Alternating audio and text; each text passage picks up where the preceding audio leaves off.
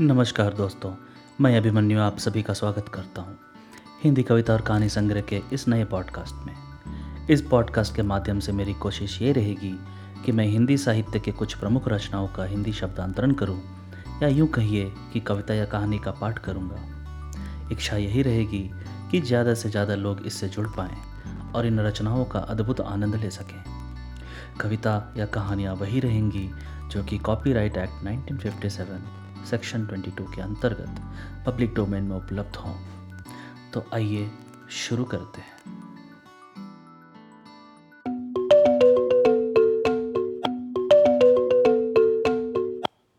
आज के रचनाकार हैं मुंशी प्रेमचंद और कहानी का शीर्षक है आंसुओं की होली। नामों को बिगाड़ने की प्रथा न जाने कब चली और कहाँ शुरू हुई। इस संसार व्यापी रोग का पता लगाएँ तो ऐतिहासिक संसार में अवश्य ही अपना नाम छोड़ जाएँ। पंडित जी का नाम तो श्रीविलास था, पर मित्र लोग सिलबिल कहा करते थे। नामों का असर चरित्र पर कुछ न कुछ पड़ जाता है। बेचारे सिलबिल सचमुच ही सिलबिल थे। दफ्तर जा रहे हैं, मगर पाजामे का इजार बंद नीचे लटक रहा है। सिर पर फ्लैट कैप है, पर लंबी सी चुटिया पीछे झाँक रही है। अचकन यूँ बहुत सुंदर है। न जाने उन्हें त्योहारों से क्या चिढ़ थी। दिवाली गुजर जाती, पर वह भला मानस कौड़ी हाथ में न लेता। और होली का दिन तो उनकी भीषण परीक्षा का दिन था। तीन दिन वह घर से बाहर ना निकलते। घर पर भी काले कपड़े पहने बैठे रहते थे।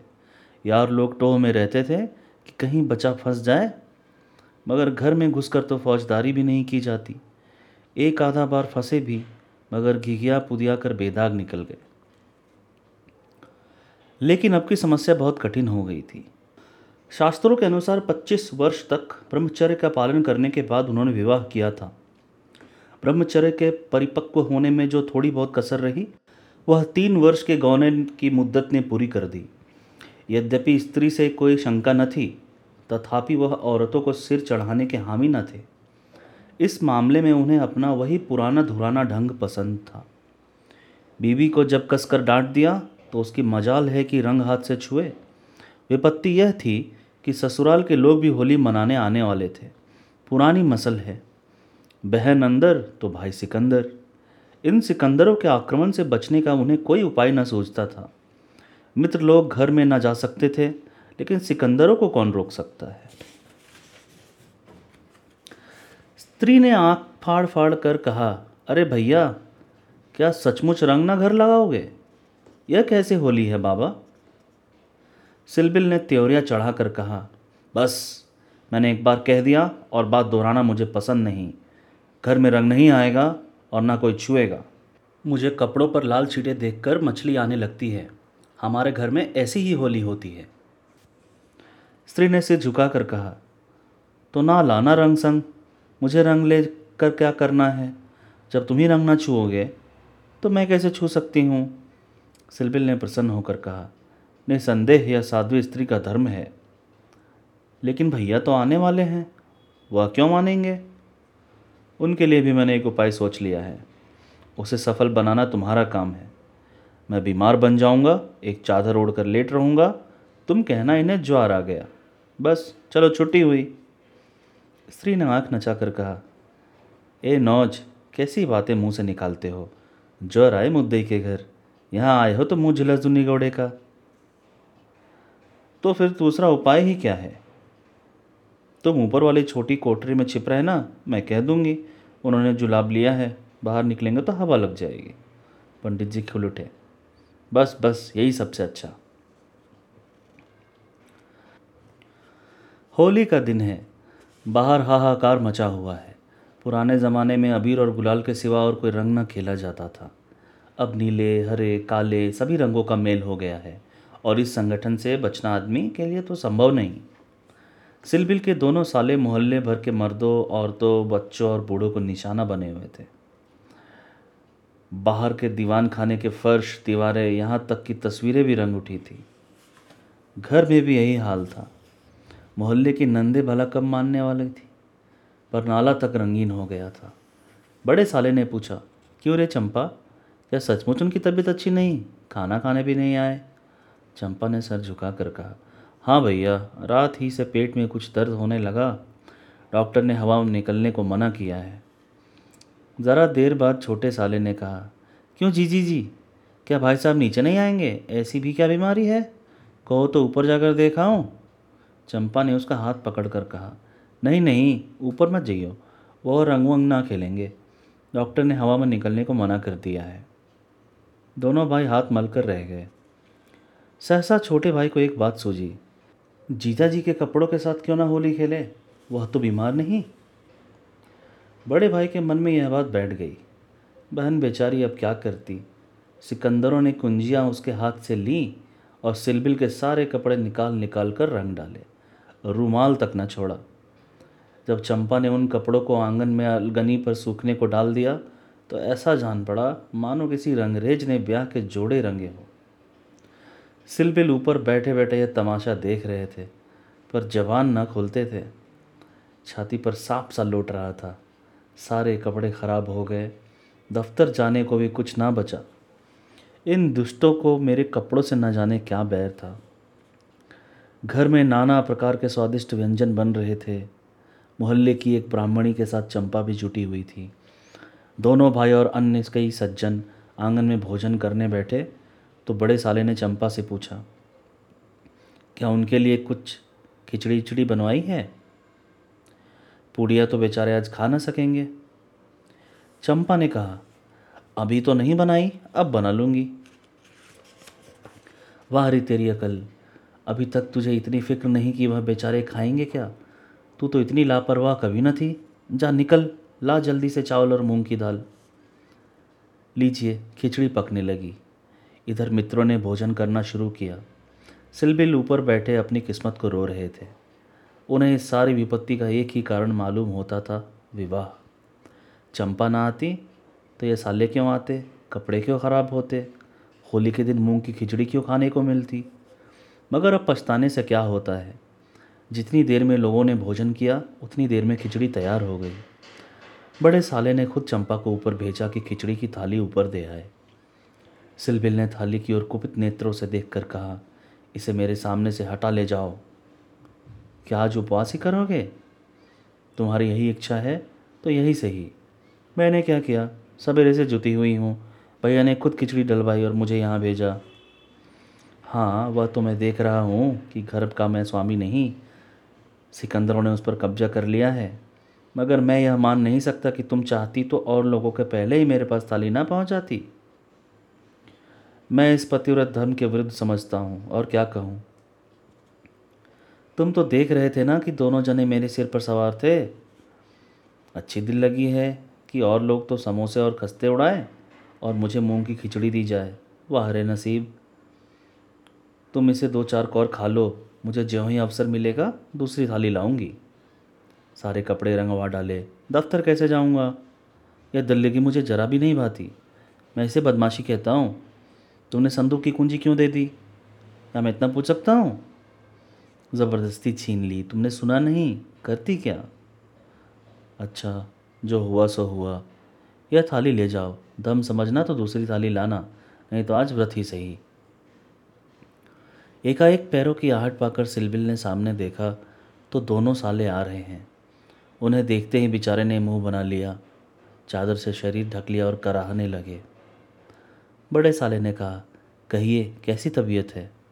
थोड़ी सी खिचड़ी खा लीजिए।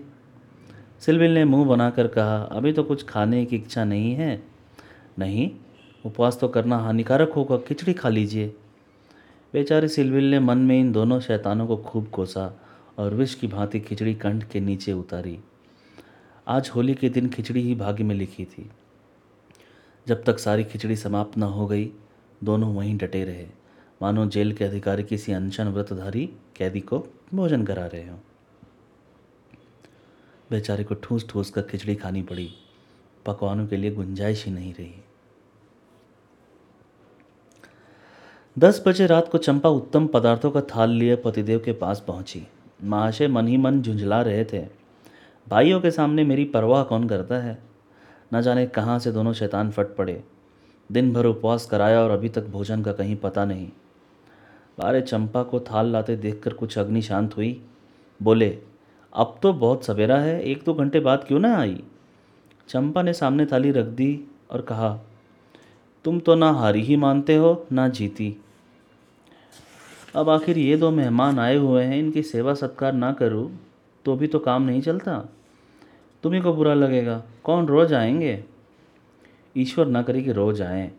यहाँ तो एक दिन में ही बढ़िया बैठ गई। थाल की सुगंधमय, तरबतर चीज़ें देखकर सहसा पंडित जी के मुखार विंद पर मुस्कान की लीला दौड़ गई। एक एक चीज़ खाते थे और चंपा को सराहते थे। सच कहता हूँ चंपा, मैंने ऐसी चीज़ें कभी ना खाई थी। हलवाई साला क्या बनाएगा? जी चाहता है कुछ इनाम दूँ? तुम मुझे बना रहे हो। क्या करूँ जैसा बनाना आता है, बना लाई। नहीं जी, सच कह रहा हूँ, मेरी तो आत्मा तक तृप्त हो गई। आज मुझे ज्ञात हुआ कि भोजन का संबंध उधर से इतना नहीं जितना आत्मा से है। बतलाओ, क्या इनाम दूँ? जो मांगूँ वो दोगे? दूँगा जनऊ की कसम खाकर कहता हूँ। ना दो तो मेरी बात जाए। कहता हूँ भाई, अब कैसे कहूँ? क्या लिखा पढ़ी कर दूँ? अच्छा तो मांगती हूँ, मुझे अपने साथ होली खेलने दो। पंडित जी का रंग उड़ गया। आँखें फाड़ कर बोले, होली खेलने दो। मैं तो होली खेलता नहीं, कभी नहीं खेला। होली खेलना होता तो घर में छिप कर क्यों बैठता? औरों के साथ मत खेलो, लेकिन मेरे साथ तो खेलना ही पड़ेगा। यह मेरे नियम के विरुद्ध है। जिस चीज़ को मैं अपने घर में उचित समझूं, उसे किस न्याय से घर के बाहर अनुचित समझूं? सोचो। चंपा ने सर नीचा करके कहा, घर में ऐसी कितनी बातें उचित समझते हो जो घर के बाहर करना अनुचित ही नहीं, पाप भी है। पंडित जी झेपते हुए बोले अच्छा भाई, तुम जीती, मैं हारा। अब मैं तुमसे यही दान माँगता हूँ। पहले मेरा पुरस्कार दे दो, पीछे मुझसे दान मांगना। यह कहते हुए चंपा ने लोटे का रंग उठा लिया और पंडित जी को सर से पाँव तक नहला दिया। जब तक वह उठकर भागे, उसने मुट्ठी पर गुलाल लेकर सारे मुँह में पोत दिया। पंडित जी रोनी सूरत बनाकर बोले, अब और कसर बाकी हो तो वह भी पूरी कर लो। मैं जानता था कि तुम मेरी आस्तीन का सांप बनोगी। अब और कुछ रंग बाकी नहीं रहा? चंपा ने पति के मुख की ओर देखा तो उस पर मनोवेदना का गहरा रंग झलक रहा था। पछताकर बोली, क्या तुम सचमुच बुरा मान गए हो? मैं तो समझती थी कि तुम केवल मुझे चिढ़ा रहे हो। श्री विलास ने कांपते हुए स्वर में कहा, नहीं चंपा, मुझे बुरा नहीं लगा। हाँ तुमने मुझे उस कर्तव्य की याद दिला दी जो मैं अपनी कायरता के कारण भूला बैठा था। और सामने जो चित्र देख रही हो, वह मेरे परम मित्र मनहर नाथ का है, जो अब संसार में नहीं है। तुमसे क्या कहूँ? कितना सरस, कितना भावुक, कितना साहसी आदमी था। देश की दशा देख देख कर उसका खून जलता था। उन्नीस बीस भी कोई उम्र होती है, पर वह उसी उम्र में अपने जीवन का मार्ग निश्चित कर चुका था। सेवा करने का अवसर पाकर वह इस तरह उसे पकड़ता था, मानो संपत्ति हो। जन्म का विरागी था। वासना तो उसे छू ही ना गई थी। हमारे और साथी सैर सपाटे करते थे, पर उसका मार्ग सबसे अलग था। सत्य के लिए प्राण देने को तैयार। कहीं अन्याय देखा और भवें तन गई। कहीं पत्रों में अत्याचार की खबर देखी और चेहरा तमतमा उठा। ऐसा तो मैंने आदमी ही नहीं देखा। ईश्वर ने अकाल ही बुला लिया, नहीं तो वह मनुष्यों में रत्न होता।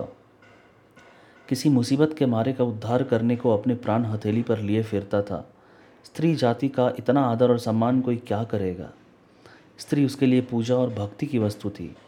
पाँच वर्ष हुए, यही होली का दिन था। मैं भंग के नशे में चूर, रंग में सिर से पाँव तक नहाया हुआ, उसे गाना सुनाने के लिए बुलाने गया। तो देखा कि वह कपड़े पहनकर कहीं जाने को तैयार है। पूछा, कहाँ जा रहे हो? उसने मेरा हाथ पकड़कर कहा, तुम अच्छे वक्त पर आ गए, नहीं तो मुझे जाना पड़ता। एक अनाथ बुढ़िया मर गई है, उसे कंधा देने वाला कोई नहीं मिलता। कोई मित्र किसी मित्र से मिलने गया हुआ है, कोई नशे में चूर पड़ा हुआ है, कोई मित्रों की दावत कर रहा है, कोई महफिल सजाए बैठा है कोई लाश को उठाने वाला नहीं। ब्राह्मण क्षत्रिय उस चमारिन की लाश कैसे छुएँगे? उनका तो धर्म भ्रष्ट होता है, कोई तैयार नहीं होता। बड़ी मुश्किल से दो कहार मिले हैं, एक मैं हूँ। चौथे आदमी की कमी थी, सो ईश्वर ने तुम्हें भेज दिया। चलो चलें। हाय, अगर मैं जानता कि यह प्यारे मनहर का आदेश है तो आज मेरी आत्मा को इतनी ग्लानी ना होती। मेरे घर कई मित्र आए हुए थे। गाना हो रहा था। उस वक्त लाश उठाकर नदी जाना मुझे अप्रिय लगा। बोला, इस वक्त तो भाई मैं नहीं जा सकूँगा। घर पर मेहमान बैठे हुए हैं। मैं तुम्हें बुलाने आया था। मनहर ने मेरी ओर तिरस्कार के नेत्रों से देखकर कहा, अच्छी बात है, तुम जाओ। मैं और कोई साथी खोज लूँगा।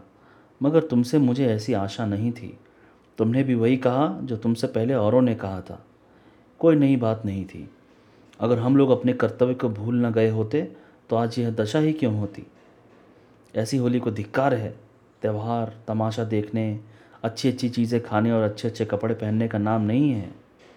यह व्रत है, तप है। अपने भाइयों से प्रेम और सहानुभूति करना ही त्यौहार का खास मतलब है। और कपड़े लाल करने के पहले खून को लाल कर लो। सफ़ेद खून पर यह लाली शोभा नहीं देती। यह कहकर वह चला गया। मुझे उस वक्त यह फटकारी बहुत बुरी मालूम हुई। अगर मुझमें वह सेवा भाव न था तो उसे मुझे यूँ धिक्कारने का कोई अधिकार न था। घर चला आया, पर वे बातें बराबर मेरे कानों में गूंजती रही। होली का सारा मज़ा बिगड़ गया। एक महीने तक हम दोनों की मुलाकात न हुई। कॉलेज इम्तहान की तैयारी के लिए बंद हो गया था, इसलिए कॉलेज में भी भेंट न होती थी। मुझे कुछ खबर नहीं, वह कब और कैसे बीमार पड़ा। कब अपने घर गया, सहसा एक दिन मुझको उसका एक पत्र मिला। हाय, उस पत्र को पढ़कर आज भी छाती फटने लगती है। श्री विलास एक क्षण तक गला रुक जाने के कारण बोल न सके। फिर बोले, किसी दिन तुम्हें फिर दिखाऊँगा। लिखा था, मुझसे आखिरी बार मिल जा। अब शायद इस जीवन में भेंट न हो खत मेरे हाथ से छूट कर गिर पड़ा। उसका घर मेरठ के ज़िले में था। दूसरी गाड़ी जाने में आधा घंटे की कसर थी, तुरंत चल पड़ा। मगर उसके दर्शन ना बदे थे। मेरे पहुँचने के पहले ही वह सिधार चुका था। चंपा, उसके बाद मैंने होली नहीं खेली। होली ही नहीं, और सभी त्यौहार छोड़ दिए। ईश्वर ने शायद मुझे क्रिया की शक्ति नहीं दी। अब बहुत चाहता हूँ कि कोई मुझसे सेवा का काम ले। खुद आगे नहीं बढ़ सकता, लेकिन पीछे चलने को तैयार हूँ। पर मुझसे कोई काम लेने वाला भी नहीं। लेकिन आज वह रंग डालकर तुमने मुझे उस धिक्कार की याद दिला दी। ईश्वर मुझे ऐसी शक्ति दे कि मैं मन में ही नहीं, कर्म में भी मनहरन बनूं। यह कहते हुए श्रीविलास ने तश्तरी से गुलाल निकाला और उसे चित्र पर छिड़क कर प्रणाम किया।